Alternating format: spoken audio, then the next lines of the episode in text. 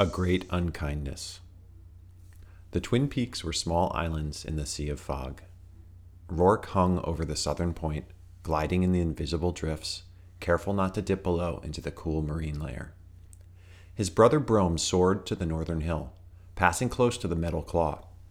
The claw and the glass spear, some leagues across the peninsula, were the only human structures that could pierce Karo. It had been six straight moons of Karo's breath Roark's mother had warned him that something smelled different that morning, but Roark still took his shift as carrier.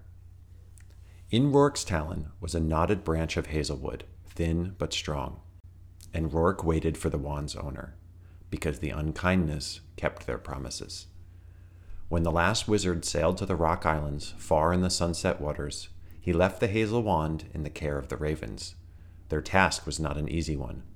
They faced the impostors, crows masquerading as ravens, overrunning their forests, haunting their familiars.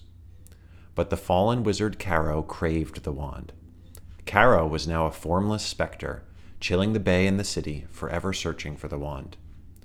Roark's unkindness were bound to this duty for their inadvertent role in Karo's menace. After the humans had discovered the golden flakes that the ravens coveted, they stripped the stone from the hills and the streams. The humans hacked down the old forest, and built huts of wood and mud and stone, now steel and glass and cement. The golden stones were gone forever, and the wizards had fled not long thereafter. Still, Roark had to wonder were the wizards real? Could the oath simply be another trick of Karo's, keeping his unkindness soul bound in servitude? Roark's feathers bristled into attention as Broam drifted lower into the fog. Broam, what are you doing? squawked Roark. But Broam had been swallowed. Roark glided over, dangerously close to the cloud layer. He couldn't see his brother, and he didn't see the Talon coming for him until it was too late. Broam slammed upwards into Roark's body, destroying Roark's eye with his talon. Blood and things worse than blood trickled down into Roark's beak. Roark howled as his brother came round for another pass, but Roark managed to flap higher and Broam just missed him.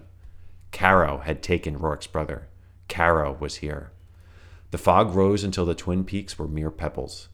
Roark couldn't let Broam take the wand, but Roark could barely see. His one eye was gone, the other was crusted over in blood.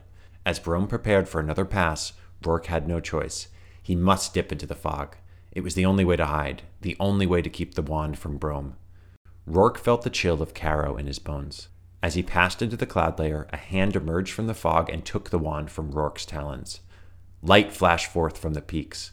The fog evaporated like a shadow in the sun. The last wizard, croaked Roark. You've returned. Roark alighted on the stone peak and watched the figure lower the wand. Yes, I've returned, said Karo with a great unkindness.